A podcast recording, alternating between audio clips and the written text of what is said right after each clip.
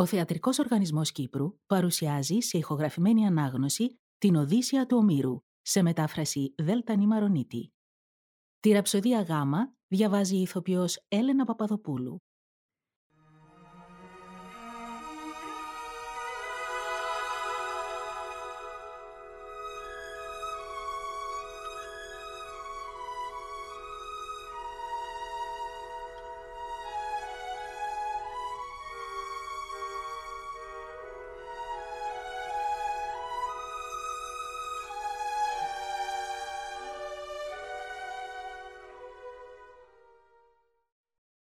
Τα εμπίλο.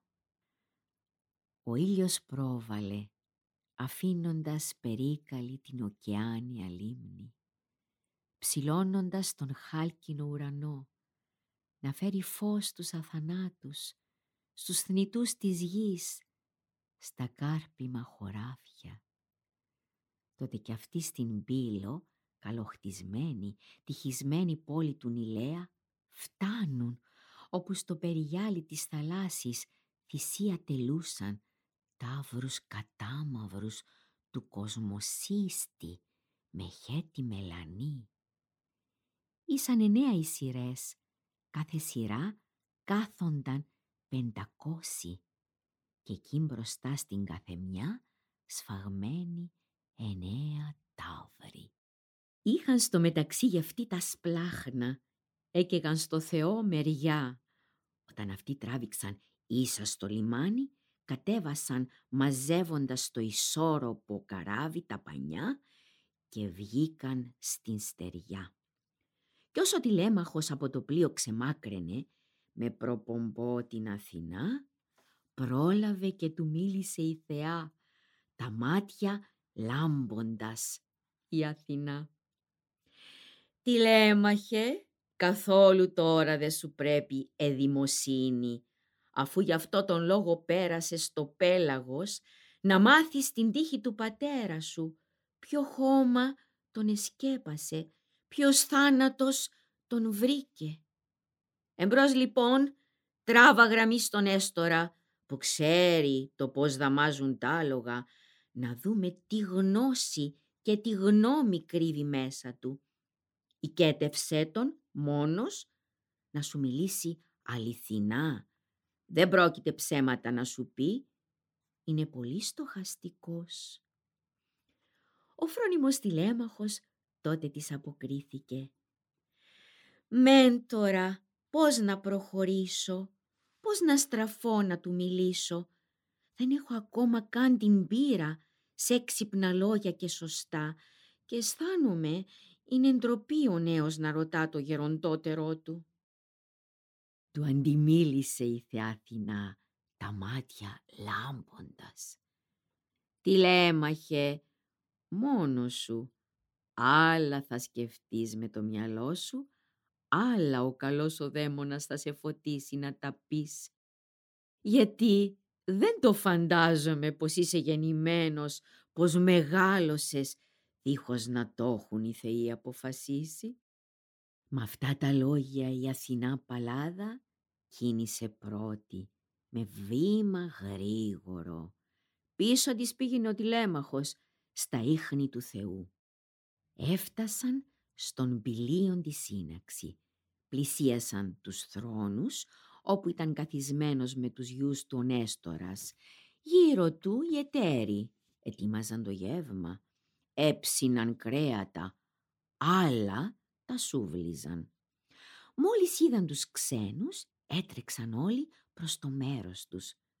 Τους έτειναν το χέρι για το καλωσόρισμα, τους προσκαλούσαν να καθίσουν.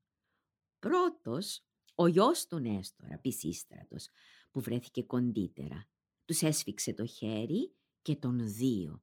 Τους πήγε στο τραπέζι τους κάθισες στην αμμουδιά της θάλασσας πάνω σε μαλακές προβιές ανάμεσα στον αδελφό του Θρασιμίδη και στον καλό πατέρα του.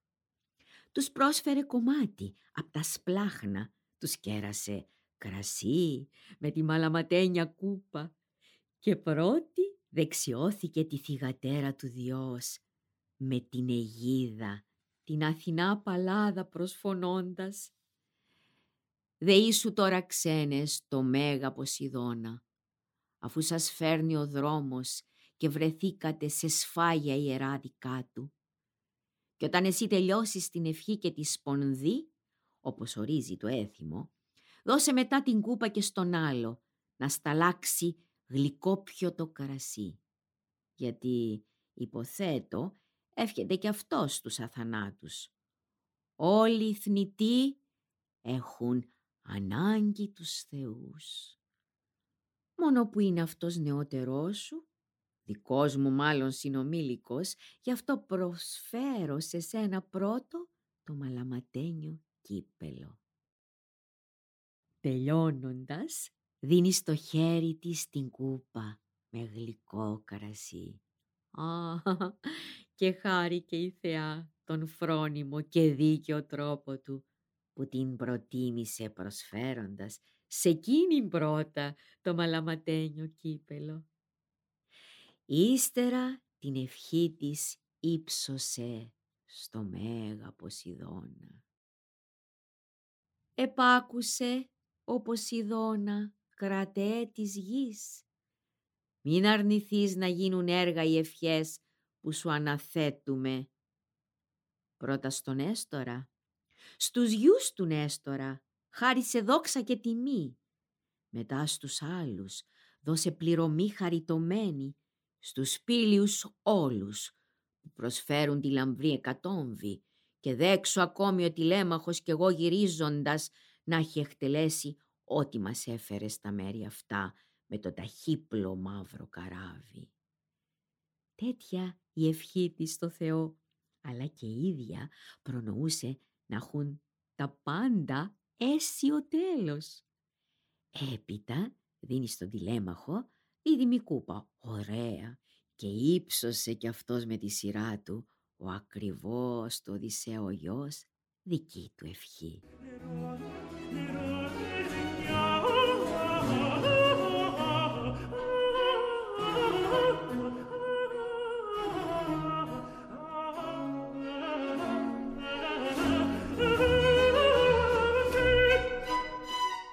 Κι όπως είχαν ψηθεί τα πάνω κρέατα από τη φωτιά τραβώντας τα τάκοψαν σε μερίδες και τρώγοντας μοιράστηκαν θαυμάσιο γεύμα.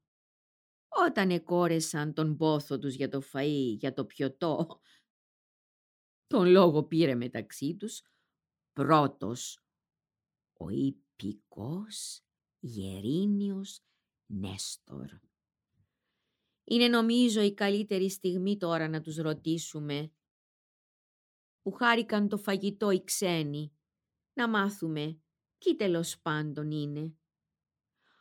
Ο ξένοι, ποιοι είστε, από πού αρμενίζοντας εδώ σας έφερε ο θαλάσσιος δρόμος σας; Εμπόριο ίσως, μήπως την τύχη κυνηγάτε, όπως οι πειρατές που τριγυρνούν στα πέλεγα παίζοντας την ψυχή τους στον ξένο κόσμο όμως προξενώντας βλάβη; Ο φρόνιμος τότε τηλέμαχος πήρε κουράγιο και αποκρίθηκε. Η ίδια η θεά η Αθηνά μέσα τους τάλαξε το θάρρος για να ρωτήσει τι απέγινε ο πατέρας του που λείπει τόσα χρόνια και ακόμη να κερδίσει ο νέος κλαίος να μάθει ο κόσμος το όνομά του. Νέστορα, του Νιλέα, δόξα λαμπρή των Αχαιών, αφού ρωτάς να μάθεις την καταγωγή μας, θα την πω. Ερχόμαστε από την Ιθάκη. Στη ρίζα του όρους Νίο. Δική μου η υπόθεση, όχι δημόσια, που θα τη φανερώσω. Ψάχνω για τη μεγάλη φήμη του πατέρα μου. Ίσως κάτι ακούσω. Του θεϊκού, καρτερικού Οδυσσέα που λένε κάποτε, στον πόλεμο μαζί σου, το κάστρο πάτησε τον τρόν. Γιατί όλοι οι άλλοι, όσοι πολέμησαν τότε σκληρά τους στρώες, έχουμε μάθει που ο καθένας χάθηκε τον όλεθρό του. Μόνο εκείνου τον χαμό ο γιος του κρόνου, τον κρατεί κρυφό και αγνώριστο. Κανείς δεν έχει να μας πει ακριβώς πώς αφανίστηκε, αν στη στεριά τον δάμασαν άντρες εχθροί ή αν τον έπνιξαν τα κύματα της αμφιτρίτης κατά μεσή στο πέλαγος. Γι' αυτό κι εγώ προσπέφτω τώρα, εδώ, στα γόνατά σου. Μήπως θελήσεις τον φρικτό χαμό του να μου πεις αν ίσως τον αντίκρισες με τα δικά σου μάτια ή αν τον άκουσες να τον διηγείται κάποιος περιπλανόμενος. Ω ναι, η μάνα του πατέρα μου το γιο της γέννησε, πιο δύστιχο παρά κανέναν άλλο. Γι' αυτό μη λυπηθείς και συμπονώντας με, τα λόγια σου γλυκάνεις. Μίλησε ελεύθερα, πες μου να μάθω όσα τα ίδια σου τα μάτια αντίκρισαν. Σε οικετεύω, αν κάποτε ο πατέρας μου, ο τιμημένος Οδυσσέας κάτι σπουδαίο κατόρθωσε, με λόγο ή έργο, εκεί στη Στρία στη χώρα, όπου εσείς οι Αχαιοί ζήσατε τόσα πάθη. Αυτά θυμήσου τώρα και πες μου την αλήθεια. Τότε του ανταποκρίθηκε ο υπηκός Γερίνιος Νέστορ. «Ω φίλε, αφού τη συμφορά μου θύμισες, ό,τι υποφέραμε στη χώρα εκείνη εμείς, η αλήγιστη βλαστή των Αχαιών, αλλά και τα άλλα πάθη πάνω στα καράβια, μες στην ομίχλη του πελάγου, όταν τη λία γυρεύοντας πηγαίναμε όπου ο Αχιλέας μας έσερνε. Και ακόμη τους σκληρούς αγώνες μας μπροστά στο μέγα κάστρο του βασιλιά Πριάμου, όπου και οι πιο γενναίοι έπεσαν νεκροί. Εκεί φιλόνικος ο Αίας, κοίτε, ο Αχιλέας εκεί, ο Πάτροκλος εκεί, φίλος θεόμορφος και σύμβουλος, εκεί και ο ακριβός μου γιος. Τίμιο παλικάρι, ο αντίλοχος, ασυναγώνιστος στο τρέξιμο, σπουδαίος μαχητής. Τόσα και άλλα τόσα πάθη που μας βρήκαν. Ποιος θα μπορούσε αλήθεια, συνηθισμένος άνθρωπος θνητός, ένα προς ένα να ιστορήσει. Μήτε κι αν έμενες εδώ πέντε ή έξι χρόνους κι όλο ρωτούσες το κακό που υπέμεναν οι θεϊκοί αχαιοί, δεν θα το άντυχες και πάλι. Πιο πριν, βαρύς και κορεσμένος, θα γερνούσες πίσω στην πατρίδα. Γιατί εννέα χρόνια ολόκληρα μηχανευόμαστε τη συμφορά τους, με δόλους και με δόλους, ως Ποκρονίδης με τα βίας δέχθηκε το τέλος. Εκεί λοιπόν, στην πανουργία του μυαλού, άλλος κανείς δεν μπόρεσε να παραβγεί μαζί του, αφού ο θείος Οδυσσέας κατά πολύ τους νίκησε όλους με δόλο, που δεν τους βάζει ανθρώπου νους. Για τον πατέρα σου μιλώ, αν πράγματι είσαι δικός του γιος. Ωρα σε βλέπω τώρα και μένω εκστατικός. Μοιάζουν πολύ τα λόγια σας. Και ποιος θα το έλεγε πως ένα τόσο νέο παλικάρι θα μπορούσε τα πρέποντα και τα σωστά να ομολογεί. Εκεί λοιπόν, τόσο καιρό ο θείος Οδυσσέας και εγώ ποτέ δεν βγήκαμε αντιμέτωποι, ούτε στην ανοιχτή συνέλευση, ούτε στα κλειστά συμβούλια, πάντα στη σκέψη ομόθυμη και στη στοχαστική μας συμβουλή. Οι δύο μαζί εξηγούσαμε πώς θα πετύχουν το καλύτερο οι αργοί. Αλλά όταν κάποτε πατήσαμε το απάτητο φρούριο του Πριάμου, όταν βρεθήκαμε στα πλοία, ένας Θεός μας κόρπισε. Ο Δίας διαλογίστηκε στο νου του νόστο βαρύ για τους αργίους. Γιατί αποδείχθηκε ότι δεν ήσαν όλοι μήτε νοήμονες, μήτε και δίκαιοι. Γι' αυτό τους βρήκε τους πολλούς άθλιο τέλος. Απ' την ολέθρια οργή της θυγατέρας, κρατεού πατέρα, Θεάς λαυκόματης που σήκωσε διχόνοια στους Ατρίδες. Όταν οι δυο τους σε συνέλευση όλους τους Αχαιούς συγκάλεσαν, απρογραμμάτιστα όμως δίχως τάξη, την ώρα που έγερνε στη δύση ο ήλιος, και οι Αχαιοί προσήλθαν ζαλισμένοι, με το κεφάλι τους βαρύ από το κρασί, όπου οι Ατρίδες πήραν να εξηγούν το λόγο που το πλήθος συναθρίστηκε. Και ενώ Μενέλαος φωνάζοντας όλους τους εξωθούσε πως πρέπει τώρα να σκεφτούν οι Αχαιοί τον γυρισμό τους, αμέσως να ανοιχτούν στη θάλασσα στα πλάτη, στον Αγαμέμνονα δεν άρεσε καθόλου η γνώμη αυτή. Ήθελε να κρατήσει το στρατό να θυσιάσουν οι ιεροί εκατόμβοι, να μαλακώσουν το σκληρό χόλο της Αθηνάς. Αχ, μωρός που δεν στοχάστηκε πως η Θεά δεν έμελε να τον ακούσει. Όχι, δεν μεταστρέφεται εύκολα των αθανάτων η Βουλή. Όρθιοι λοιπόν, εκείνοι και αντιμέτωποι, αντάλλαξαν λόγια βαριά. Ώσπου πετάχτηκαν και οι Αχαιοί, οπλισμένοι, μαλαλιτών ανήκουστον. Η γνώμη τους τότε διχάστηκε. Τη νύχτα εκείνη την περάσαμε στριφογυρίζοντας το νου μας άσχημες σκέψεις ο ένας για τον άλλον.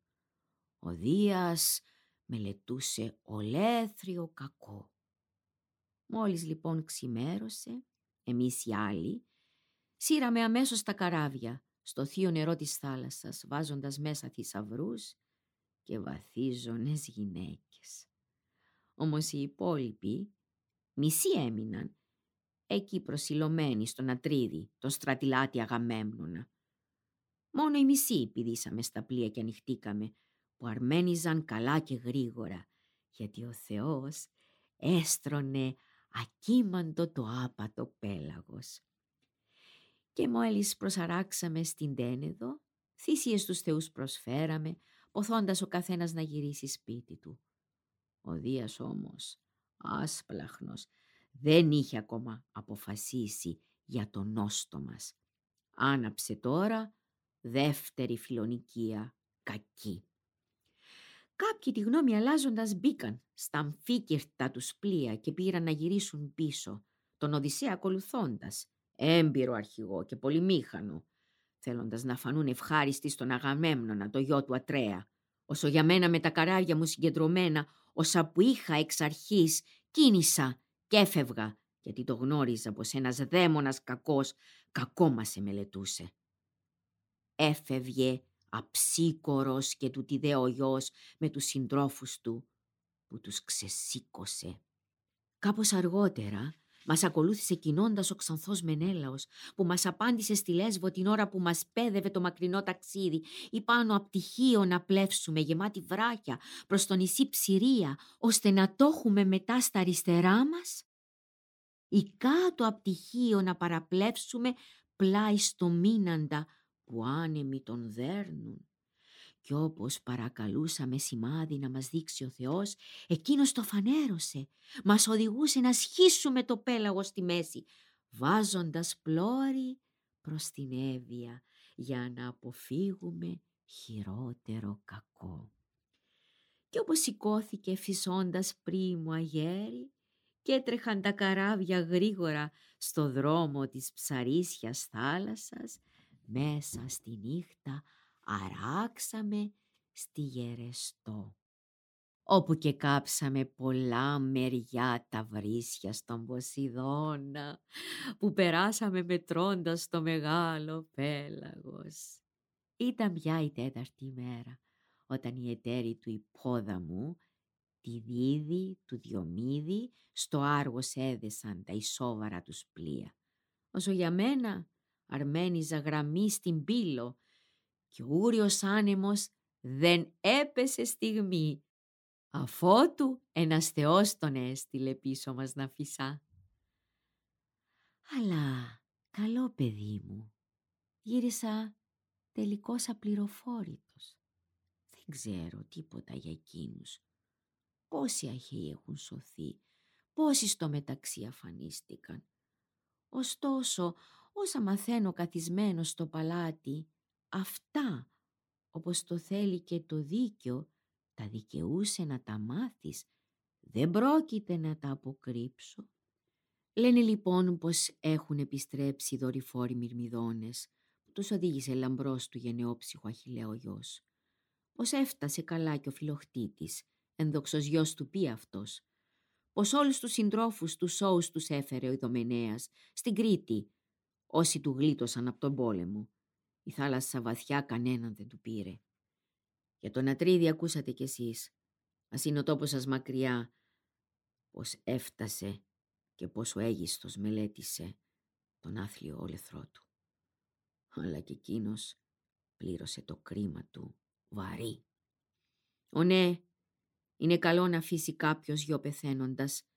Έτσι κι αυτός το αίμα πήρε πίσω από τον δόλο πατροχτόνο έγιστο που του κατέλησε πατέρα φημισμένο.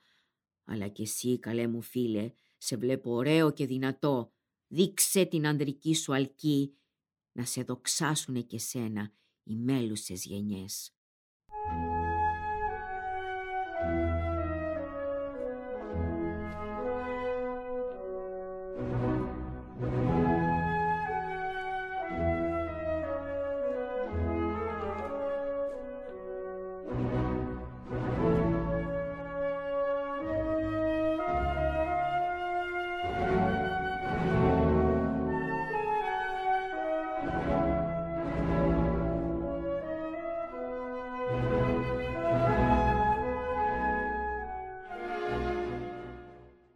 Φρόνιμος τηλέμαχος τώρα στον Έστορα αποκρίθηκε. «Ο Νέστορα, γέτουν Ηλέα, δόξα λαμπρή των Αχαιών, εκείνος πολύ καλά εκδικήθηκε γι' αυτό, θα διαλαλούν οι Αχαιοί παντού το κλαίος του και θα το τραγουδούν οι άνθρωποι στο μέλλον. Μακάρι και σε μένα τόση δύναμη να δίναν οι Θεοί, που να μπορούσα να τους τιμωρήσω τους μνηστήρες για τη βαριά παρανομία τους αυτούς που μηχανεύονται εναντίον μου ακόλαστα έργα υβριστικά. Αλλά οι Θεοί δεν όρισαν μια τέτοια τύχη και σε μένα. Μήτε σε μένα, μήτε στον πατέρα μου. Και πρέπει τώρα να υποφέρω το κακό υπομένοντας. Αμέσως ο υπηκός Γερίνιος Νέστορας απάντησε. «Καλέ μου φίλε, αφού τα αναλογίστηκες μόνος σε αυτά και τα προφέρεις, λένε λοιπόν πως εξαιτίας της μάνας σου κάθονται οι πολλοί μνηστήρες στο παλάτι, δίχως την άδειά σου και το κακό σου μηχανεύονται. Αλήθεια πες μου, υποτάσσεσαι γιατί το θέλεις; Ή ο λαός της χώρας σου σε εχθρεύεται, ακολουθώντας ίσως και τη φωνή κάποιου Θεού; Κι όμως ποιος ξέρει, μπορεί να φτάσει εκείνος κάποια μέρα εκδικητής της βίας, μόνος του ή και να το συντρέξουν κι όλοι οι άλλοι αχαίοι. Γιατί είμαι βέβαιος, αν ήθελε η γλαυκόματη Αθηνά και σένα να σου δείξει τόση αγάπη, όση φροντίδα φιλική έδειχνε τότε, εκεί, στη μακρινή χώρα των Τρόων για τον αξέχαστο Οδυσσέα, όταν εμείς οι Αχαιοί τραβούσαμε τα πάνδυνα. Ομολογώ, ποτέ δεν είδα στη ζωή μου θεούς να δείχνουν τόση αγάπη αναφανδών όπως αναφανδών του παραστάθηκε η Αθηνά Παλάδα εκείνου. Αν ήθελε λοιπόν και σένα να αγαπήσει τόσο, αν μέσα της είχε την έγνοια σου, ε τότε αυτοί, όλοι τους και χωριστά ο καθένας, το γάμο θα ξεχνούσαν μια για πάντα. Αλλά στον Έστορα αντιμίλησε με δυτική του φρόνηση ο τηλέμαχος δεν το πιστεύω γέροντα, αληθινά να βγουν τα λόγια σου. Μεγάλο λόγο πρόφερες και έχει θολώσει ο νους μου. Όχι, δεν έχω ελπίδα πως κάτι τέτοιο θα συμβεί σε μένα, έστω κι αν το θελήσουν οι θεοί. Σε εκείνον όμως η θεά τα μάτια λάμποντας γύρισε και είπε τι λέμαχε, τι λόγος τώρα ξέφυγε από το στόμα σου. Εύκολα ο Θεός αν το θελήσει, σώζει τον άνθρωπο και από μακριά. Εγώ θα προτιμούσα μετά από βάσανα πολλά να φτάσω κάποτε στο σπίτι μου και να χαρώ το γυρισμό παραγυρίζοντας εφέστιος να αφανιστώ καθώς ο Αγαμέμνων που δόλια τον αφάνισαν ο αίγιστος κοινόμιμη γυναίκα του. Μόνο που τον κοινό θάνατο των θνητών αυτόν δεν τον μπορούν μήτε οι θεοί ακόμα και σε εκείνον που αγαπούν για πάντα να αποτρέψουν όταν η ώρα φτάσει να γκρεμίσει κάποιον η ολέθρια μοίρα με το ανελαίητο τέλος του θανάτου. Ο φρόνιμος τηλέμαχος τότε της αποκρίθηκε. «Μέντορα, πια δεν ωφελεί με αυτά να συνεχίσουμε κι ας μας βαραίνει τόσος πόνος. Θα μείνει εκείνο νόστος μια ψευδέστηση αφού οι αθάνατοι αποφάσισαν τον θάνατό του, μαύρο το ριζικό του. Γι' αυτό θέλω να αλλάξω τώρα λόγο, άλλο να μάθω από τον έστορα ρωτώντας, που και στη γνώση και στη δίκαιη κρίση του υπερέχει. Λένε πως τρεις ολόκληρες γενιές στην πύλο βασιλεύει, έτσι φαντάζει και σε μένα που τον βλέπω αθάνατος. Ω Νέστορα, γέτουν η Λέα, μίλα και πες μου την αλήθεια. Πώς πέθανε ο γιος του Ατρέα, ο Αγαμέμνων, με την τόση ισχύ; Πού ήταν ο Μενέλαος, ποιο όλεθρο μελέτησε ο δολοπλόκος Αίγιστος, που σκότωσε κατά πολύ ανώτερό του; Μήπως εκείνος έλειπε, μήπως δεν βρέθηκε τον αχαιό του Άργος; Αλλού παράδερνε περιπλανόμενος σε ξένες χώρες, οπότε αυτός ξεθάρεψε και έκανε φόνο. Στο νέο τότε απάντησε ο υπηκός Γερίνιος Νέστορ. «Παιδί μου, εγώ θα σου μιλήσω ομολογώντας όλη την αλήθεια. Καλά το υπέθεσες και μόνος σου τι θα συνέβαινε. Αν ζωντανό τον έγιστο μες στο παλάτι τον πετύχαινε, από την τρία γυρίζοντας ο γιος του Ατρέα, ο ξανθός Μενέλαος. Μήτε νεκρό δεν θα άφηνε να το σκεπάσουν, μες στις γης στο χώμα, Έξω από την πόλη, απόμακρα, στο πεταμένο σώμα του, θα σπάραζαν τα όρνια τα σκυλιά και ούτε καμιά γυναίκα αργήτησα θα ήταν εκεί για να τον κλάψει, με τέτοιο έγκλημα που μέσα του μελέτησε μεγάλο. Όταν εμείς στη μακρινή την τρία παλεύαμε με τους πολλούς αγώνες του πολέμου, ήσυχος και ανενόχλητος αυτός, χωμένος στο υπόβοτο άργος, ξελόγιαζε με τα πολλά του λόγια την νόμιμη γυναίκα του Αγαμέμνονα. Εκείνη στην αρχή δεν συνενούσε στο ατιμωτικό του έργο η θεία Κλητεμνίστρα, γιατί είχε ακόμα αγαθό το φρόνημά της. Ήταν στο πλάι της και κάποιος αηδός, που ξεκινώντας ο Ατρίδης για την τρία, πολλές φορές παράγγειλε να έχει το νου του και τη γυναίκα του να συγκρατεί. Αλλά όταν μοίρα του Θεού την έδεσε άσκημα, ώσπου να τη δαμάσει, τότε και ο Αίγιστος ρίχνει τον αηδό σε κάποιο ερημονήσι. Τον άφησε βορρά και λία των πουλιών και θέλοντας αυτό την πήγε εκείνη με τη θέλησή της σπίτι του. Στο μεταξύ έκαιγε στους θεούς πάνω στους ιερούς βωμούς μεριά πολλά κρέμασε και πολλά αναθήματα, χρυσαφικά και υφάσματα για το μεγάλο του έργο. Αυτό που ανέλπιστα έφερε σε πέρας. Εμείς μαζί αρμενίζαμε από την τρία γυρίζοντας ο γιος του Ατρέα Μενέλαος και εγώ, δεμένοι με αμοιβαία αγάπη.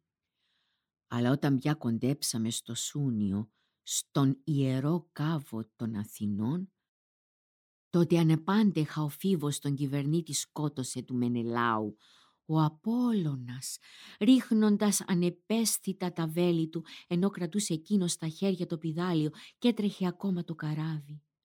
Φρόντις το όνομά του, γιος τον Ήτορα, που άλλος κανείς στον κόσμο δεν ήξερε καλύτερά του πώς να κυβερνά το πλοίο όταν ξεσπούσε μανιασμένη θύελα. Έτσι αναγκάστηκε ο Μενέλαος να σταματήσει εκεί μόλο που βιάζονταν τον δρόμο του να συνεχίσει. Έπρεπε να τον θάψει, να του προσφέρει του συντρόφου του νεκρόσιμες τιμές. Αλλά κι αφού κατόπι ανοίχτηκε στο πέλαγο, που έχει το χρώμα του κρασιού και βρέθηκε πλέοντας γοργά με βαφθουλά καράβια στο απόκριμνο όρος του Μαλέα, ο Δίας τότε που βροντοφωνεί αποφασίζει το ταξίδι του πικρό. Έριξε πάνω του ανέμους που σφυρίζουν, σήκωσε φουσκωμένα κύματα πελώρια σαν βουνά. Έτσι τους έκοψε στα δυο, ρίχνοντας τα μισά καράβια στις αχτές της Κρήτης, όπου και κατοικούν οι κίδωνες στις όχθες του Ιαρδάνου. Είναι ένας βράχος λίος που στέκει κατακόρυφο στη θάλασσα, στα πέρατα της γότρινας, στο θολωμένο πέλαγο. Εκεί, στον κάβο αριστερά χτυπά ο νοτιάς κύμα μεγάλο, στα μέρη της φεστού, αλλά και ο μικρός ο βράχος αντιστέκεται στο μέγα κύμα. Εκεί, όταν έφτασαν, μόλις που γλίτωσε το πλήρωμα τον όλεθρο. Τα πλοία όμως έγιναν συντρίμια πάνω στα βράχια από τα κύματα. Τα άλλα τους πέντε καράβια με την πλώρη μελανή τα συμπαρέσυραν ο άνεμος και το νερό στην Αίγυπτο. Όσο λοιπόν συνάθριζε ο Μενέλαος μαλάματα πολλά και πλούτη με το καράβι του περιπλανόμενος, σαλόγλωστους ανθρώπους, τόσο καιρό και ο Αίγιστος παρανομίες έστεινε επιτόπου. Επτά χρόνια ολόκληρα έμεινε στις πολύχρησες Μικίνες βασιλιάς μετά το φόνο του Αγαμέμνονα με το λαό υποτακτικό του. Αλλά πάνω στον όγδο χρόνο τον βρήκε το κακό. Ο θείος Ορέστης επιστρέφει από την Αθήνα και κατέσφαξε τον πατροχτόνο, δολοπλόκο έγιστο, φωνιά του τιμημένου του πατέρα. Μετά τον φόνο στους αργίους παραθέτει το επικίδιο δείπνο της μισητής του μάνας, του θρασίδηλου εραστήτης και πάνω εκεί την ίδια μέρα γύρισε και ο Μενέλαος. Γενναία φωνή, με θησαυρίσματα πολλά, όσα μπορούσαν να σηκώσουν τα καράβια του. Αλλά και εσύ καλέ μου φίλε, μην τριγυρίζεις για πολύ μακριά από το σπίτι σου, έκθετα αφήνοντας του παλατιού τα πλούτη σε υπερφύαλους άντρες, μήπως τα φάνε και τα σπαταλίσουν όλα αφού τα μοιραστούν μεταξύ τους, οπότε θα φανεί μάτιος ο δικός σου δρόμος. Ωστόσο, και εγώ σε συμβουλεύω, λέω να πας του Μενελάου, γιατί ήλθε εκείνος τελευταίος απαλού, από μακρούς λαούς, από που κανείς δεν θα έχει ελπίδα να γυρίσει. Αν πρώτα μάλιστα τον είχαν παρασύρει οι θύελες στο μέγα πέλαγος, τέτοιο που μήτε τα πουλιά δεν θα μπορούσαν μέσα στον ίδιο χρόνο να περάσουν, γιατί είναι απέραντο και φοβερό. Λοιπόν, κίνησε τώρα με συντρόφους και καράβι. Αν όμως θες να πας πεζός, υπάρχει εδώ και άμαξα και άλογα. Υπάρχουν και δικοί μου γη να γίνουν προπομπή σου, στη θύαλα και δαίμονα, όπου και μένει ο ξανθός Μενέλαος. Εκεί τον νικετεύεις μόνος σου, να σου μιλήσει την αλήθεια. Ψέματα δεν θα πει, είναι πολύ στοχαστικός.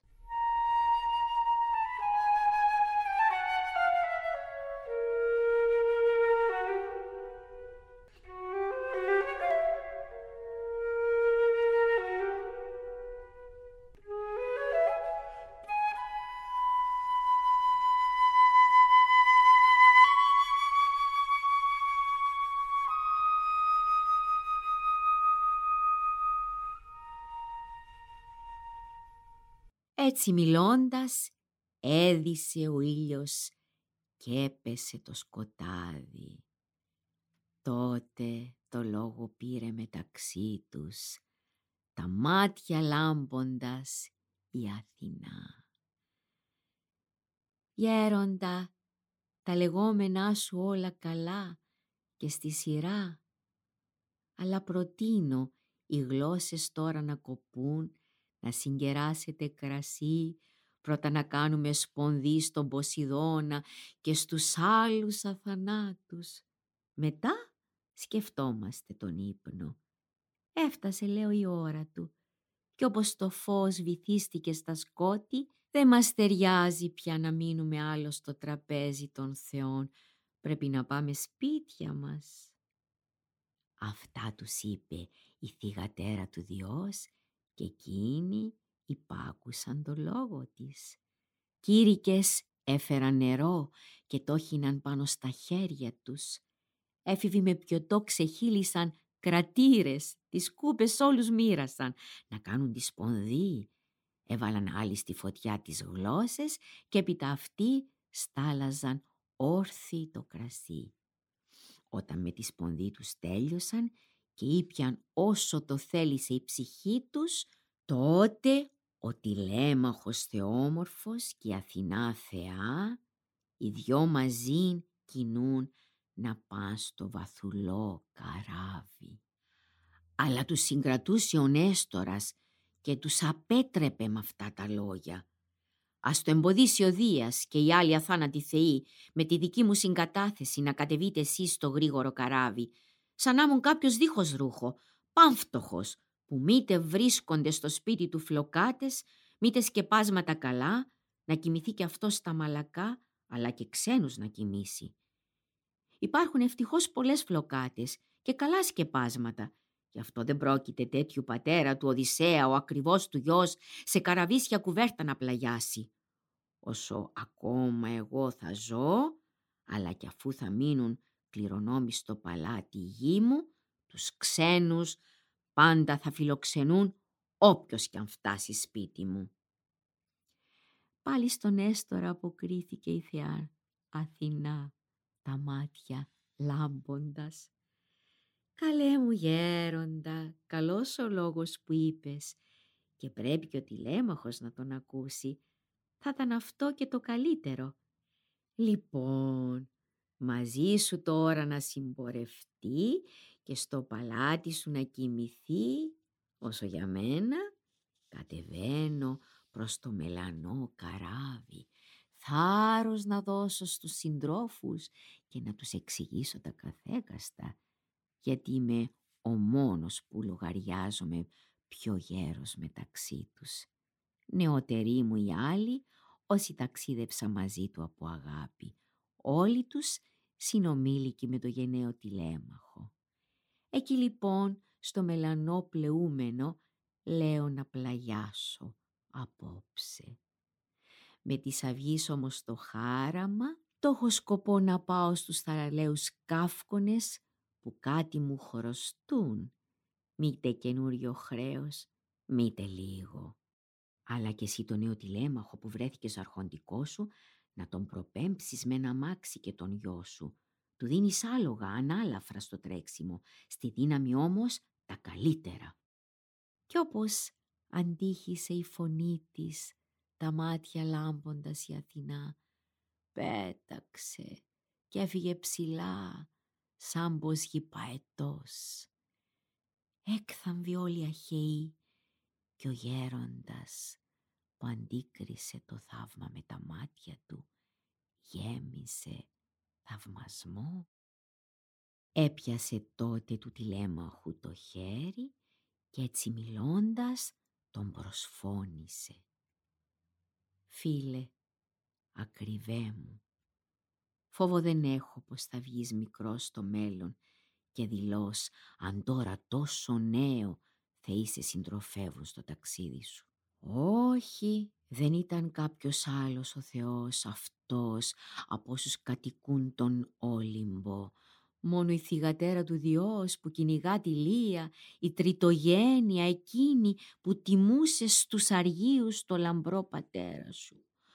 Ω δέσποινα, σπλαχνίσου μας, δώσε μου δόξα και τιμή σε μένα, τα παιδιά μου, τη σεμνή γυναίκα μου κι εγώ χρονιάρικη δαμάλα θα σου σφάξω με κούτελο φαρδί και αδάμαστη να μην την έχει βάλει ο άνθρωπος ακόμη στο ζυγό. Τέτοια θα σου προσφέρω εγώ, χρυσώνοντας τα κέρατά της. Με αυτά τα λόγια ευχήθηκε και η Αθηνά Παλάδα, τον επάκουσε. Τότε τον δρόμο πήρε ο υπηκός Γερίνιος Νέστορ και ηγεμονεύοντας τους γιους και τους γαμπρούς του προχώρησε στο ωραίο παλάτι. Φτάνοντας έπειτα στο δοξασμένο ανάχτορο του βασιλιά, κάθισαν όλοι στη σειρά σε θρόνους και καθίσματα και για τους καλεσμένους στον κρατήρα ο γέροντας συγκέρασε κρασί γλυκόπιωτο από πιθάρι που η κελάρισα το φύλαγε έντεκα χρόνια ολόκληρα και τώρα το άνοιξε ξελίνοντας το σφράγισμά του. Τέτοιο κρασί κέρασε στον κρατήρα ο γέροντας και ευχήθηκε πολλά στην Αθηνά με τη σπονδή του, τη θυγατέρα του Διός, που την αιγίδα του κρατεί. Και όταν οι άλλοι στάλαξαν σπονδί και ήπιαν όσο το θέλησε η ψυχή τους, ξεκίνησαν να πάνε για ύπνο, καθένας σπίτι του. Εκείνον όμως, τον τηλέμαχο, παιδί μονάκριβο του θεϊκού Οδυσσέα, εκεί τον έβαλε να κοιμηθεί ο υπηκός Γερίνιος Νέστορ, σε κλίνη τρυπητή κάτω από τη στέγη της πολύβοης στοάς. Πλάι του πλάγιασε ο Πισίστρατος, ακοντιστής, καλός και αρχηγικός, μόνος ανήπαντρος από τα παιδιά του Νέστορα μες στο παλάτι. Έγιρε τότε να κοιμηθεί κι αυτός στο βάθος του αψηλού αναχτόρου, όπου η κοδέσποινα η γυναίκα του ετοίμαζε συζυγικό κρεβάτι μαζί της κάθε νύχτα να πλαγιάσει.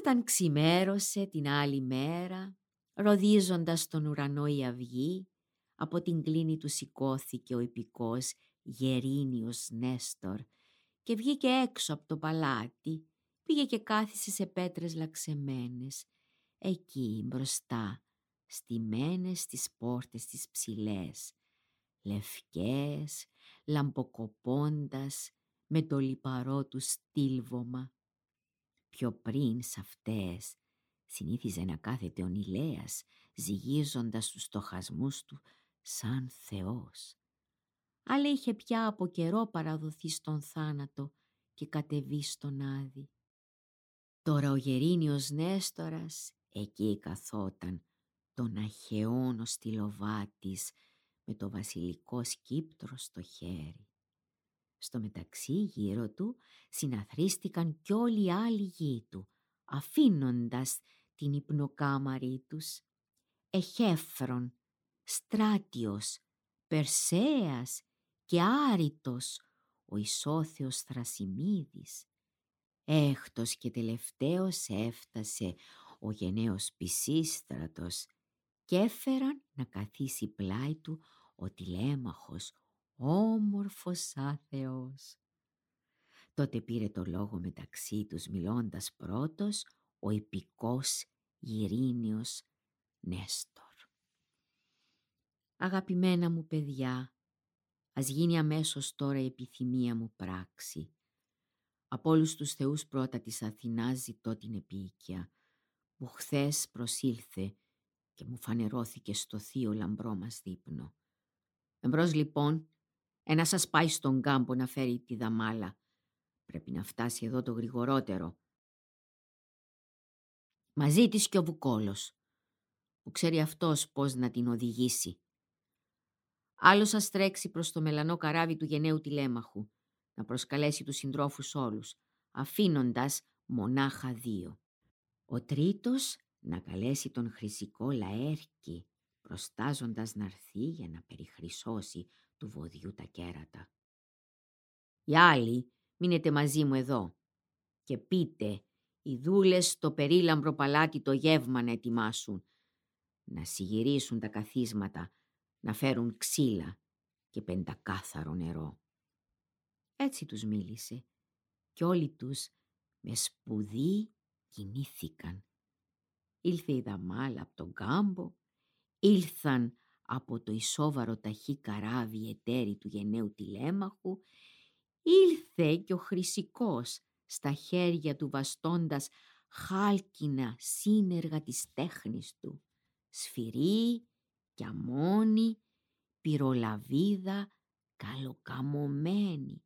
Με αυτά τα σύνεργά του δούλευε το μάλαμα. Α, ήρθε και η Αθηνά να υποδεχθεί την Ιερή Θυσία. Οπότε ο υπηκός Σεβάσμιος Νέστορας έδωσε το χρυσάφι και ο χρυσικός με τέχνη περιχρήσωσε του δαμαλιού τα κέρατα για να το δει θεά και να χαρεί, να γαλιάσει.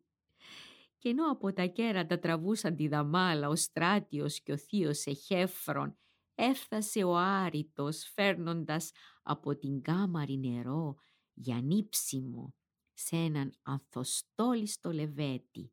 Με άλλο χέρι του κρατούσε πανέρι με κρυθάρια. Ο Θρασιμίδης καρτερικός της μάχης άδραξε κιόλας στο πελέκι και πλάι στημένος έτοιμος ήταν να κόψει τη δαμάλα ενώ ο Περσέας βαστούσε κούπα για το χυμένο αίμα. Πρώτος στα χέρια του ένιψε, πασπάλισε κρυθάρια και άρχισε με θέρμη να προσεύχεται στην Αθηνά ο υπηκός Σεβάσμιος Νέστορ καίγοντας τη φωτιά τρίχες απ' της δαμάλας στο κεφάλι και αφού πια τέλειωσαν με τις ευχές και το πασπάλισμα του κρυθαριού, ο ψυχωμένος Θρασιμίδης γιος του Νέστορα σίμωσε κι άλλο και χτυπά, έκοψε ως μέσα του λαιμού τα νεύρα το πελέκι και την ορμή του ζώου παρέλυσε. Κραυγάζοντας ολόληξαν οι θυγατέρες, ολόληξαν οι νύφες και το σεμνό τέρι του Νέστορα, η Ευρυδίκη, η πιο μεγάλη κόρη του κλειμένου. Οι άλλοι τη δαμάλα σήκωσαν πάνω από τη ράχη της μεγάλης γης και την κρατούσαν, ενώ ο πισίστρατος προστάτης του λαού τώρα την έσφαζε, έτρεχε μαύρο το αίμα, ώσπου το ζώο ξεψύχησε. Πήραν να το μοιράζουν τότε σε κομμάτια, έκοψαν όλα τα μεριά όπως ορίζει η τάξη, τα σκέπασαν καλά με λίπος, στα δύο τα δίπλωσαν και έβαλαν πάνω τους κρέας ομό. Στις αναμένες σχίζες ο σεβάσμιος γέρος τάφησε να καούν, σταλάζοντας κρασί σπινθυροβόλο. Παλικαράκια πλάι του έπιασαν πεντοσούβλια και αφού πια τα μεριά αποκάηκαν και γεύτηκαν τα σπλάχνα, λιάνισαν τα άλλα κρέατα τα πέρασαν στις σούβλες να ψηθούν, κρατώντας με το χέρι τους τις σουβλερές άκρες των οβελών. Την ίδια ώρα, ωραία, η πολυκάστη έλουζε τον τηλέμαχο, κόρη πιο νέα του Νέστορα, γιου του Νιλέα, και αφού τον έλουσε και έχρισε με λάδι το κορμί του, του φόρεσε γύρω στους ώμους όμορφη χλαμίδα και χιτόνα. Και όπως εκείνος βγήκε από το λουτρό και προχωρούσε, φάνταζε στο παράστημα Θεός. Με τέτοια όψη κάθισε πλάι στον έστορα, πιμένα του λαού. Ψημένα πια τα πάνω κρέατα, τώρα τα τράβηξαν από τη φωτιά και κάθισαν να φάνε. Ενώ πετιόνταν κάθε τόσο τα αρχοντόπουλα για να κεράσουν σε μαλαματένιες σκούπες το κρασί. Κι όταν εκόρεσαν τον πόθο τους για το φαΐ, για το πιωτό, ο υπηκός Γερίνιος Νέστορ, το λόγο αρχίζοντας τους είπε «Ελάτε γη μου, φέρετε τώρα στον τηλέμαχο καλότριχα άλογα που να τα ζέψετε στις άμαξες ώστε να βρει κι αυτός τον δρόμο του». Έτσι τους μίλησε. Αυτοί τον άκουσαν, υπάκουσαν και έζεψαν στη στιγμή τα γρήγορα άλογα στις άμαξες. Στην ώρα της η οικονόμος τους έβαλε μέσα ψωμί, κρασί, προσφάγι, τέτοια που τρών οι διογέννητοι άρχοντες. Τότε ο τηλέμαχος ανέβηκε και πήρε θέση στο πανέμορφο άρμα. Πλάι του βρέθηκε ο Πισίστρατος, ο γιος του Νέστορα, προστάτης του λαού, που πήδησε στον δίφρο, έσφιξε τα λουριά στα χέρια του, μαστίγωσε να φύγουν τάλογα και εκείνα πρόθυμα πετώντας πέρα στον κάμπο άφηναν τώρα πίσω τους τη σπήλου το ψηλό καστρόπυργο. Όλη τη μέρα από τις δυο μεριές εξαρτημένα τάλογα κινούσαν το ζυγό και πήρε πια να βασιλεύει ο ήλιος. Ίσκιωσαν οι μεγάλοι δρόμοι όταν πλησίασαν τις φυρές και τράβηξαν στο Διοκλή το σπίτι που ήταν ο γιος του ορτήλοχου και αυτός παιδί του Αλφιού. Εκεί λοιπόν τη νύχτα πέρασαν φιλοξενούμενοι του. Και όταν ξημέρωσε την άλλη μέρα, ροδίζοντας τον ουρανό η αυγή, έζεψαν πάλι τα άλογα στο στολισμένο αμάξι ανέβηκαν και πέρασαν αυλόθυρα και την πολύβοη στοά. Τότε τα μαστιγώνει τα άλογα να τρέξουν και αυτά χωρίς αντίσταση πετώντας στον σιτοφόρο κάμπο έφταναν προς το τέρμα. Τόσο γοργά τους πήγαιναν τα γρήγορα άλογα. Έδισε ο ήλιος, ίσκιωσαν όλοι οι μεγάλοι δρόμοι.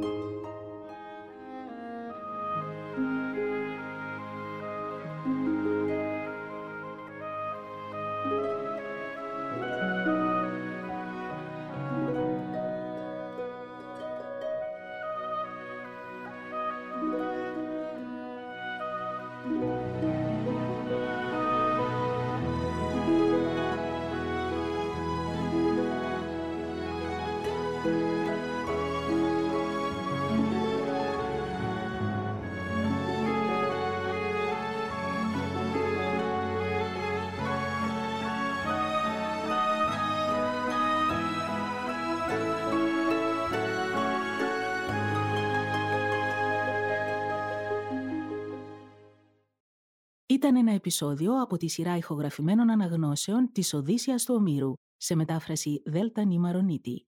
Ακούσατε τη ραψοδία Γάμα με την ηθοποιό Έλενα Παπαδοπούλου. Μουσική επιμέλεια Μαριάννα Γαλίδη. Μια παραγωγή podcast του Θεατρικού Οργανισμού Κύπρου.